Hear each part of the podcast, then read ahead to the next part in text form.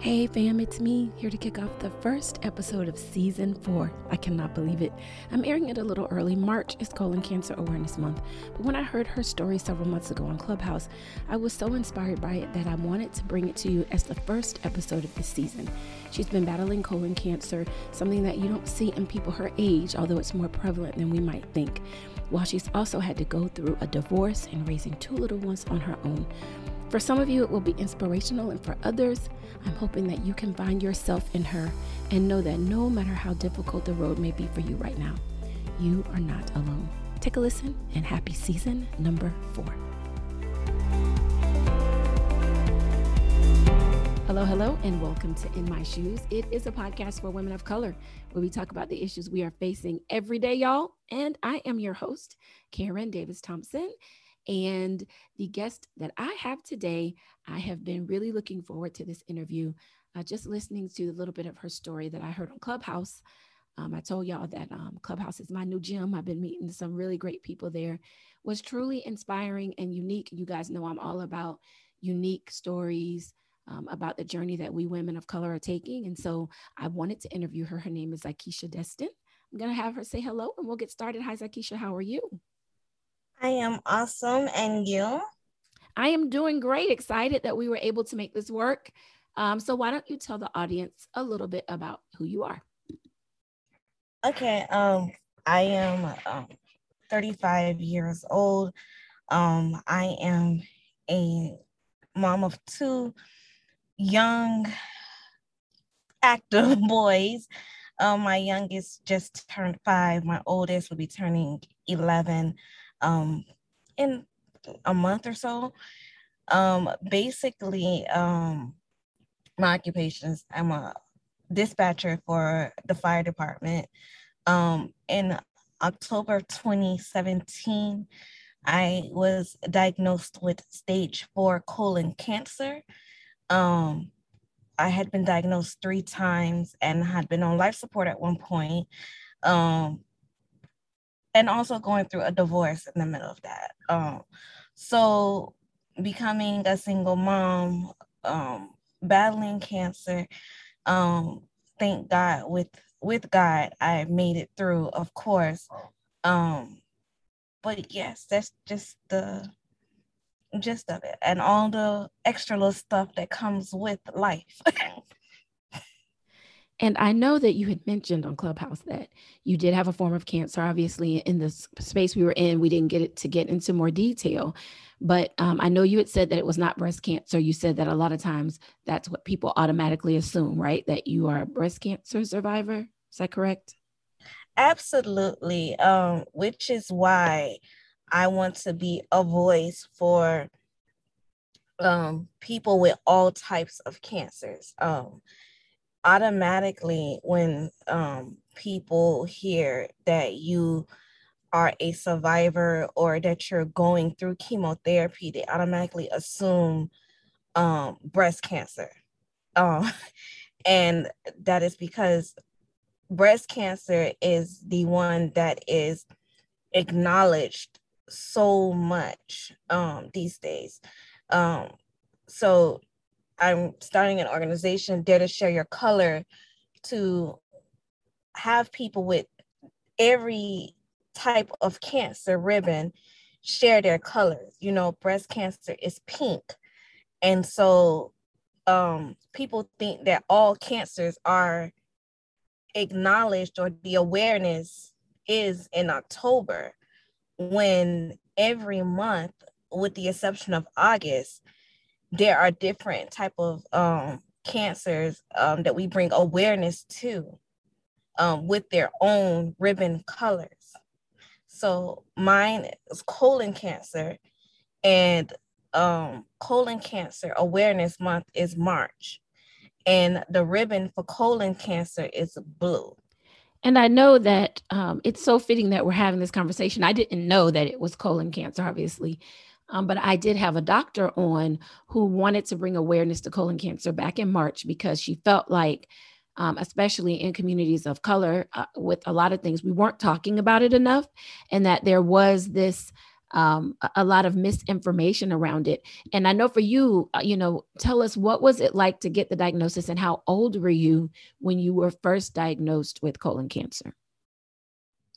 So for me, I have to um, go way back. My um oldest, I'm sorry, my youngest is turning five. He just turned five.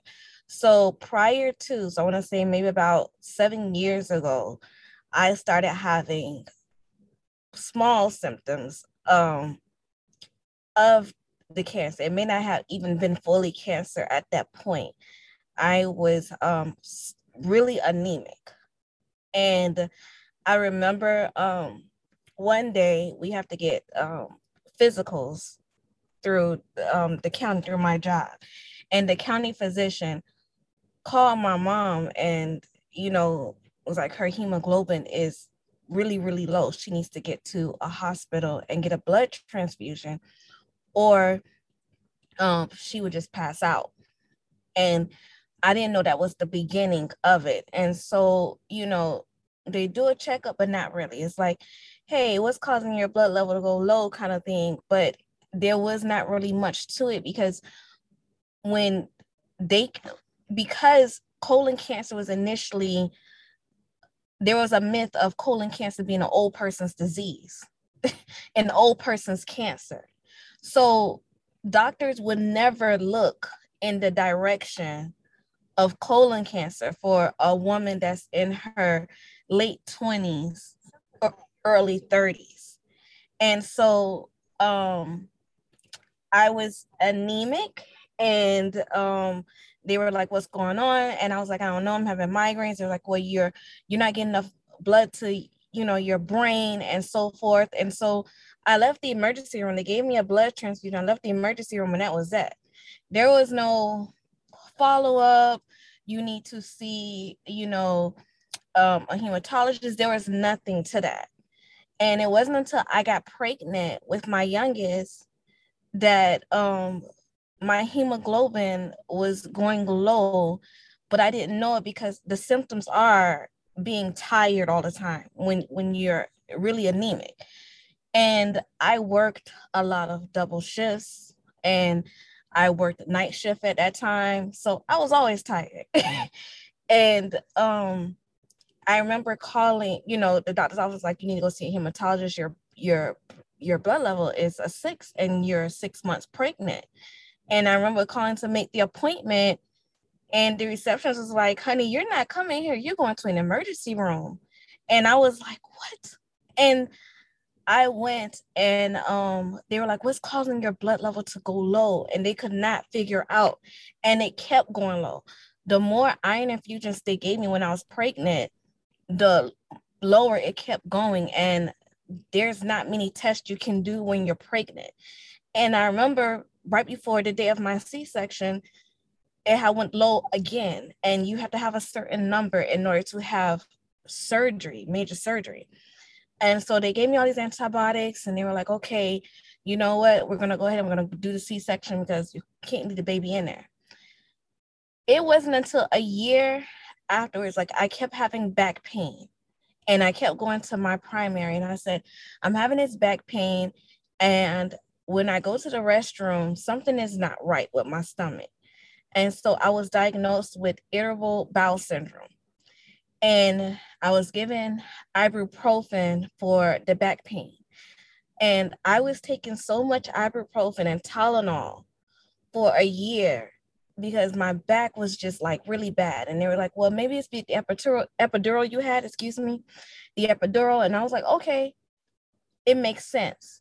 Well, a year after I had my son, I was nursing him the whole time. And I had this weird pain right up under my right breast. I went to work with that pain and I was like, something's not right. And so I was not going to go to the emergency room. My supervisor forced me.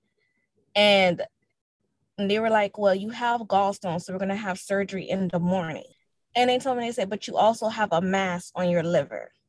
And the mass could be benign. Don't worry about it. I never paid attention that I was admitted onto the oncology floor. Never paid attention. And 10 minutes before the surgery for the gallstones, um, the doctor walks in and says, You have a tumor. And I was like, Okay, I have a tumor. Okay. And he was like, It's colon cancer. And I was by myself. And time stopped. And the first thing I said was, God, you just gave me these kids and now you're taking me from them. It felt like a death sentence. And I was confused because I had been going to the doctor the whole year. And it was just like, it's not adding up. And what hurt even more was, you know, I had the doctor call my mom um, and tell her over the phone she was on her way to the hospital. And thank God somebody was with her because she totally just freaked out. Um, she was taking care of my dad, who was bedridden from Parkinson's at the time. He just passed away in February. And it was just like, wow, like, what do you say? And I was thinking of who to call myself. And I was like, I can't call my sisters because I'll cry. I won't get the words out. So I called my best friend since sixth grade. And I was like, they just told me I have cancer. And so everybody's confused because we're like, what what happened to the gallbladder situation? They never, there was never a gallbladder situation. There was never no gallstones. the pain that I felt was the liver from, I had lesions all over my liver. And the pain from the liver was radiating to my back. So that was the back pain. And it was hard for me being in that hospital. It's depressing sitting here by myself, just crying. But God is so faithful. He kept sending doctors and nurses in who was just speaking life into me and was speaking about how God is so much bigger than cancer. And how old how old were you when all of this started? Like when, how, how old were you when you you ended up in the hospital and they're giving you this terrible diagnosis? How old were you then? I was 30 years old. I think I was 30 31. 30 or 31. And my doctor said, every doctor has said that you they would never have looked for a cancer diagnosis in a fertile 30 year old woman. Which i think is so telling of the the the medical system here. Is just assume like why ask the patient you know they're asking you well what's what's making your you know hemoglobin so low? Like like you're supposed to know you know? I mean was there ever any explanation for why they didn't run any tests when it's like oh you're going to the emergency room because you need you know a transfusion or you need this or that? There was never any discussion of why no tests were run at that time. Nobody ever explained that to you? No it it was not. And they would do the normal test in the emergency room of, of everything that they think they should be looking for. Um one thing about the medical field is, you know, I always say that I feel like they're making like an educated guess, you know, on what is wrong with you. You know, they, they put you in this box of it have to be along the lines of this, this, this, this, based on her age, her history, her weight, you know, you know, her her nationality, all of those things is like you're put into a box. And so they examine me for what they think it could have been at that moment. But cancer was never one of the things they looked at. Another thing that I did not realize is that um, when you go get your physical, they're not even checking for cancer markers, which I think is something that should be checked for, but it goes back to the insurance company you know, what the insurance wants to pay for within a physical. But I found it crazy that they don't even check for like your cancer markers to see um where you're at. So the only explanation that I was given for years of I guess a misdiagnosis um was that they would never look for cancer in the colon cancer, excuse me, in a young fertile woman. And at that time, was it stage four? That's what you were diagnosed with, stage four? Yes, I was diagnosed with stage four the first time, and um the second and third time as well.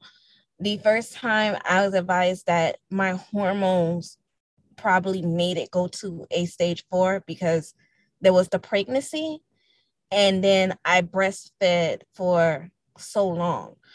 Um, I was told that if I probably did not breastfeed for as long as I did, it probably would not have been a stage four.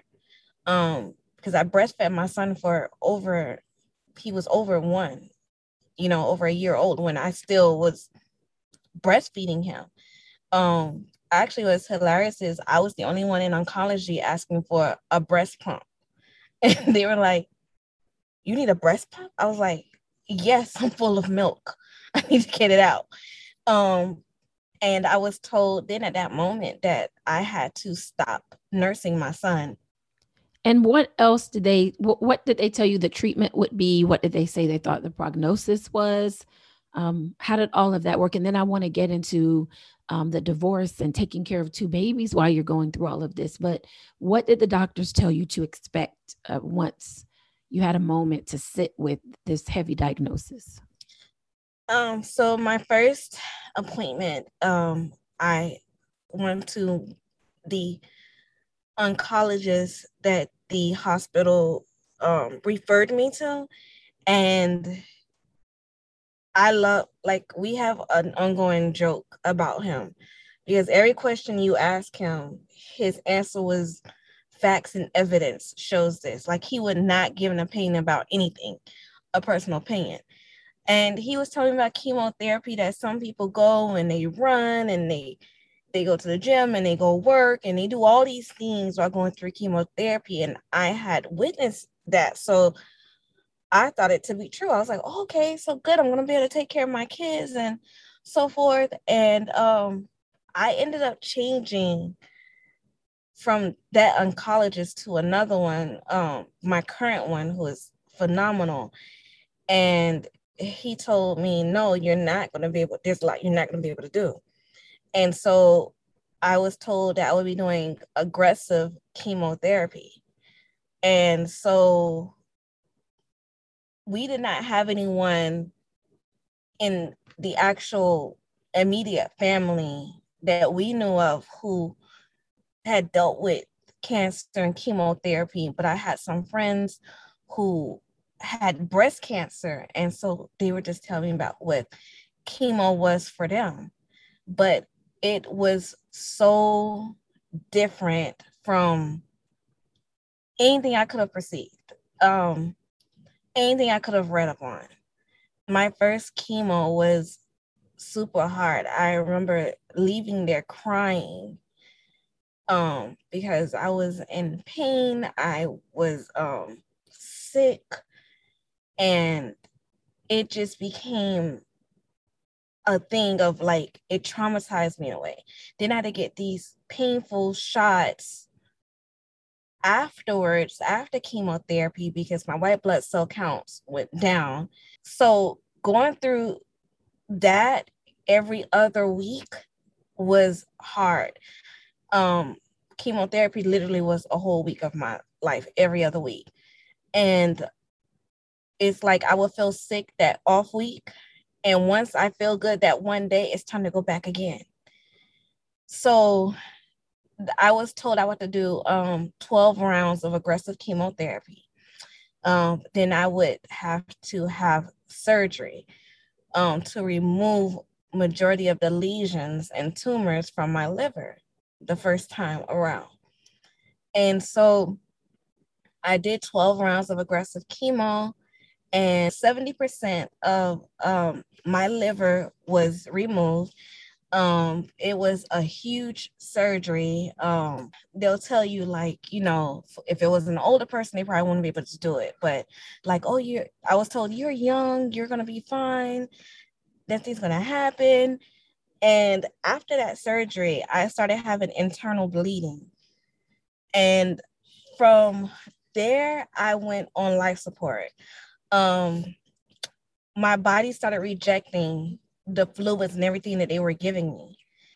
Um, my family was even told to say goodbye to me. I had a lot of fluid in my lungs, I remember as well.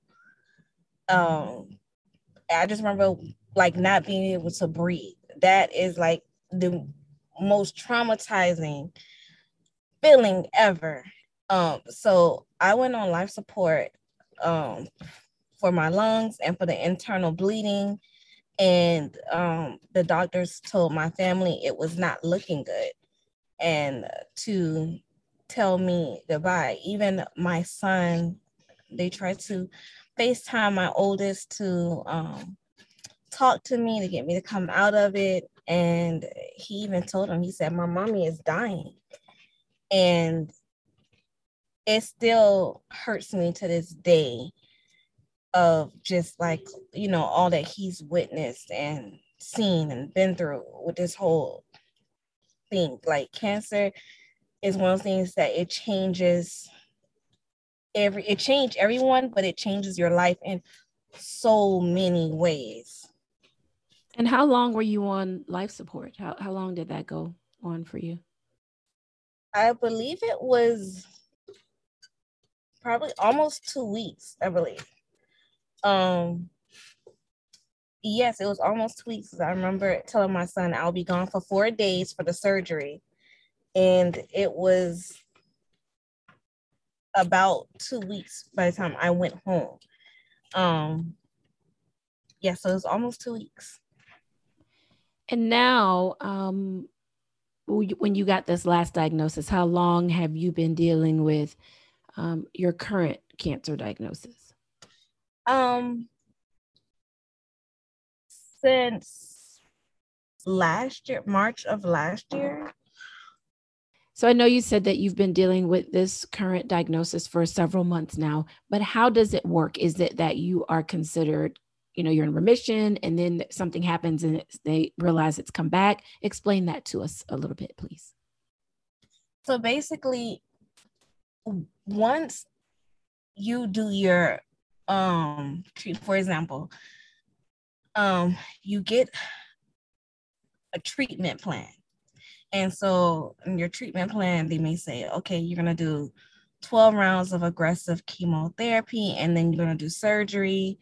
Um, sometimes they'll split up the chemo, they'll may do six rounds surgery and then six rounds on the back end just to make sure that they gotten it all.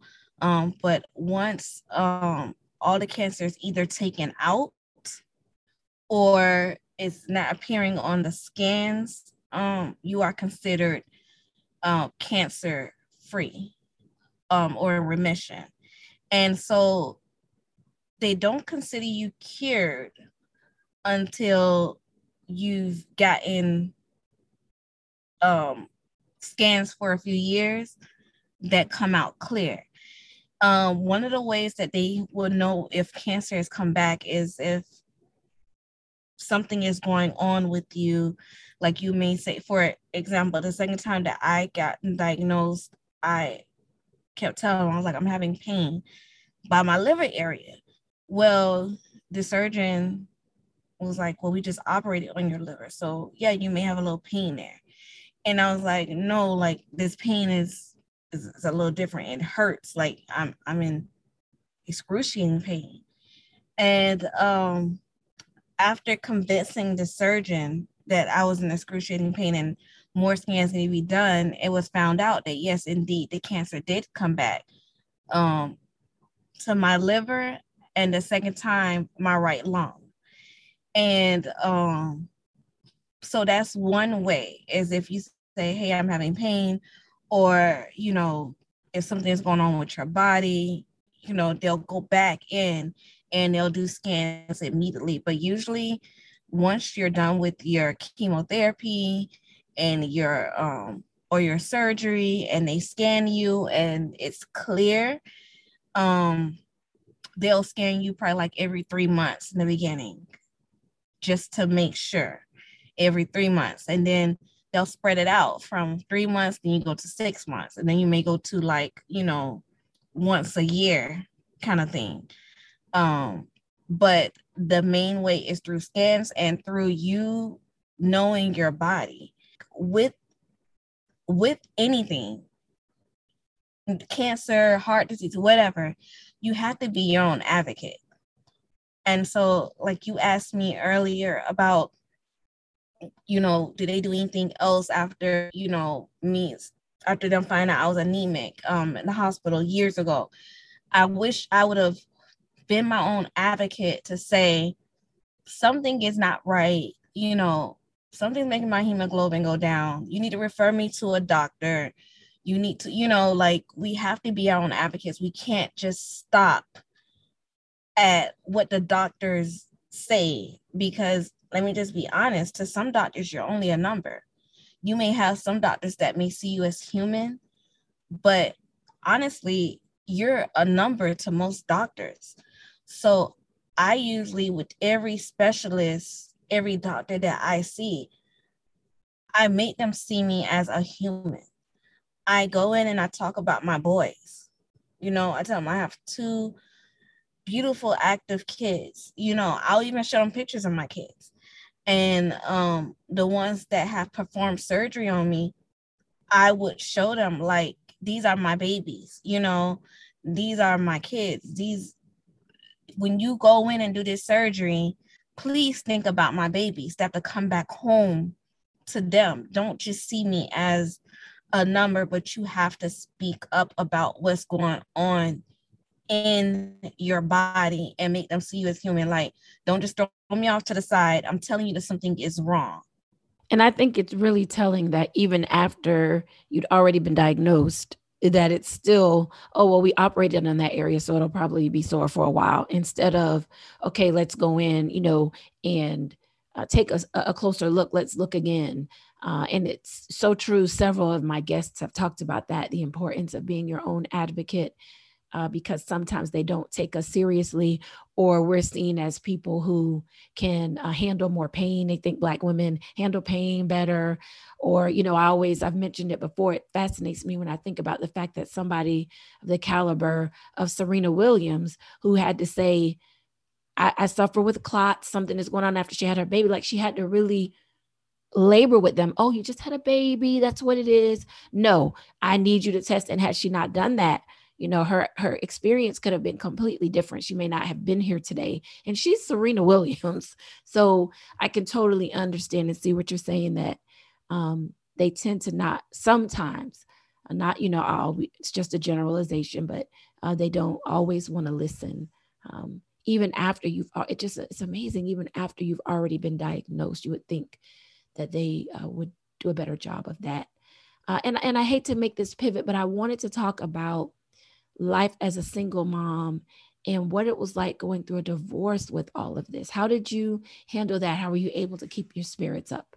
Um, so first, um, my I'm still going through the divorce, so people laugh because I call him my future ex-husband.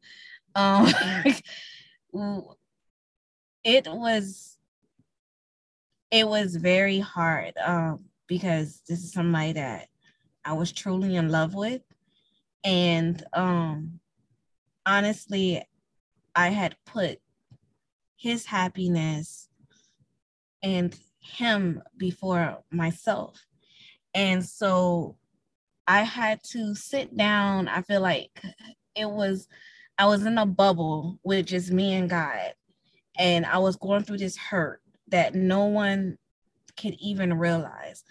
Um, I had gotten low self esteem because my body was changing because of the treatments, um, the treatments, and and I was on steroids for years, um, in order to, in order for my body to handle these treatments, I had to get steroids.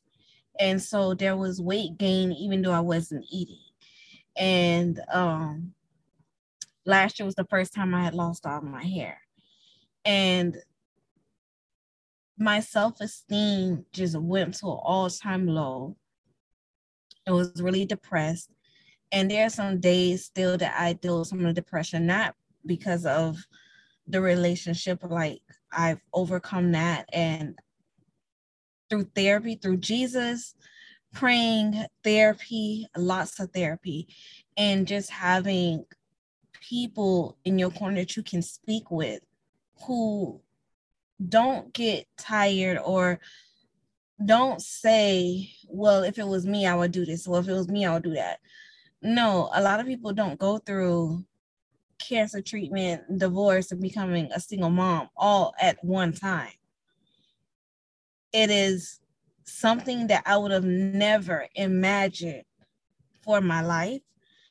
Um, when I married him, I married him for better for worse, and you know, and I just if the tables were turned, you know, I would have been there for him every second of the way, every step of the way. He would never had to ask. Um, and even though I had support from my family, my close friends, my job, my church, I had all this support who stepped in and helped with my kids, you know, and they helped with me. Um, I hid, you know, I tried to hide like what was going on. And I had to at some point say, it's either my life or I'm going to look at what he's doing and focus on that, or I need to focus on living. And so I chose me um, within it. So it was very hard, and especially to the kids who, you know, were used to all of us being in a household together. Um, I thought about their mental health and say, okay, I can't trash their dad. I can't talk bad about him. I can't do these things because their mental health is important. And to this day, he's their superhero. And I'm okay with that because they've already been through so much. So there were times I had to hold stuff in and pray and pray and pray some more and pray some more. And I did a lot of crying. Um, but my my self-esteem, like I started, I learned how to do makeup. I used to hate makeup. I started learning how to do makeup and I would, you know, get these head wraps and these earrings and match, you know, um, a graphic t-shirt with some makeup to make me feel girly, you know, um, as I was going to chemotherapy or going out. Um, but it was a lot to, to process. And to be honest, I still have not processed all that has happened, even from day one of dealing with this journey. I'm still processing. And I think it is so um, true what you said that, you know, hearing you talk about, you know, I got into makeup and I, um, you know, got into prayer and therapy. I think it is so true the importance of choosing your own needs, especially at a time like this when you're going through something so serious. And I know that it has to be difficult because along the way, you do sometimes lose people who, almost for lack of a, a better way to say it, they don't want to talk about that anymore. Um, and to be able to allow your boys to still have whatever relationship with their dad. And I've always said that, you know, the kids will figure it out for themselves. They don't need you to point it out, right? I think that at some point they'll figure it out. And if they ask questions, to be open and honest with them. Um, and so I think all of that will help them uh, to hopefully to be able to process it because I, it has to be hard for them too. What have you told them about what you're going through and what do they understand about your cancer diagnosis? So when I was diagnosed, my son was um going to um this new charter school and the school was so excited. They were excited about the vision that they saw for him okay in that school. And i remember when i got diagnosed um i went to the school to have a conversation with them.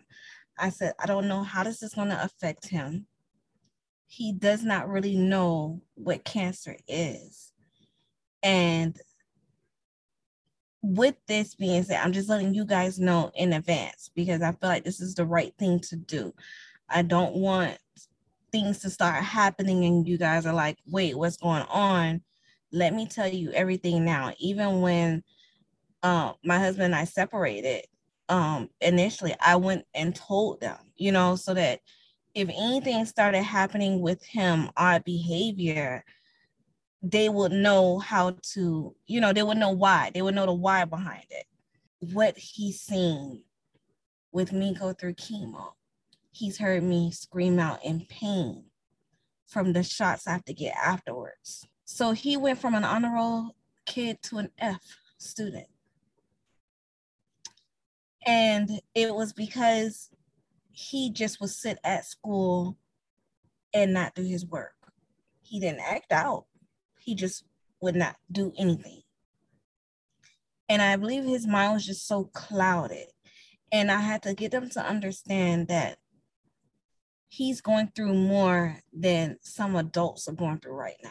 Uh, and I hadn't thought about it until you said it. How do you really explain it? You know, in their minds, it's like a cold or something, and you'll be sick for a little while and they'll give you medicine and then you'll feel better.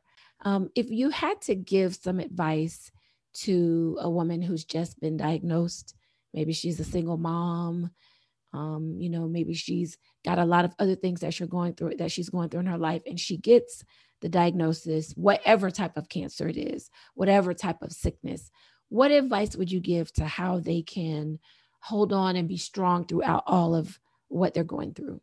Um, first, you have to have the will yourself to live and and not only the will but you have to have your why and so i would take all these pictures of my kids and videos of my kids and take them with me to whatever treatment whatever hospital surgeries or whatever because i know that we are going to live our best life like our latter is going to be better than our greater. And so I hold on to that, to my faith, you know, and the promises that I know God has for me. But a woman will have to surround herself with a male or female, have to surround themselves with positive people who will speak life back into them. Um, you have to speak life into yourself as well. You have to speak life into yourself. And also speak life to your kids and have your kids speak life back into you. You know get them something to hold on to things are going to get better. It's not going to always be like this you know? Um because i'm a person of faith i you know i will always tell remind my son of god's promises for us and for him and who they're going to be. Um also you have to find different outlets. Just saying for me, like, I'm gonna help other people not go through the trial and error that I went through. And just remember that you're you're beautiful going through this. It is so hard with cancer treatment to feel beautiful because of all that is happening to your skin, your body, your hair, even your teeth. I had teeth that were taken out recently, six at one time. So, you know, my smile is not the same. Um, but there are ways around it. You know, I still have my life. So I look at that. That is so true. That's a wonderful way to end. Um, I've never met you in person, but you are a beautiful soul and i've been following you on instagram and i'll be sure for people to uh, be able to follow your journey um, and to be inspired by what you are doing every day um, just raising your kids living life and bringing awareness to um, something that i'm sure so many people are going through and maybe suffering in silence and so i hope this gives them some peace that they're not alone and that they uh, will stand strong in their truth and what is best for them to do. Um, Zakisha, I just want to thank you for being my guest and for taking this time hiding out from your kids so we could do this call.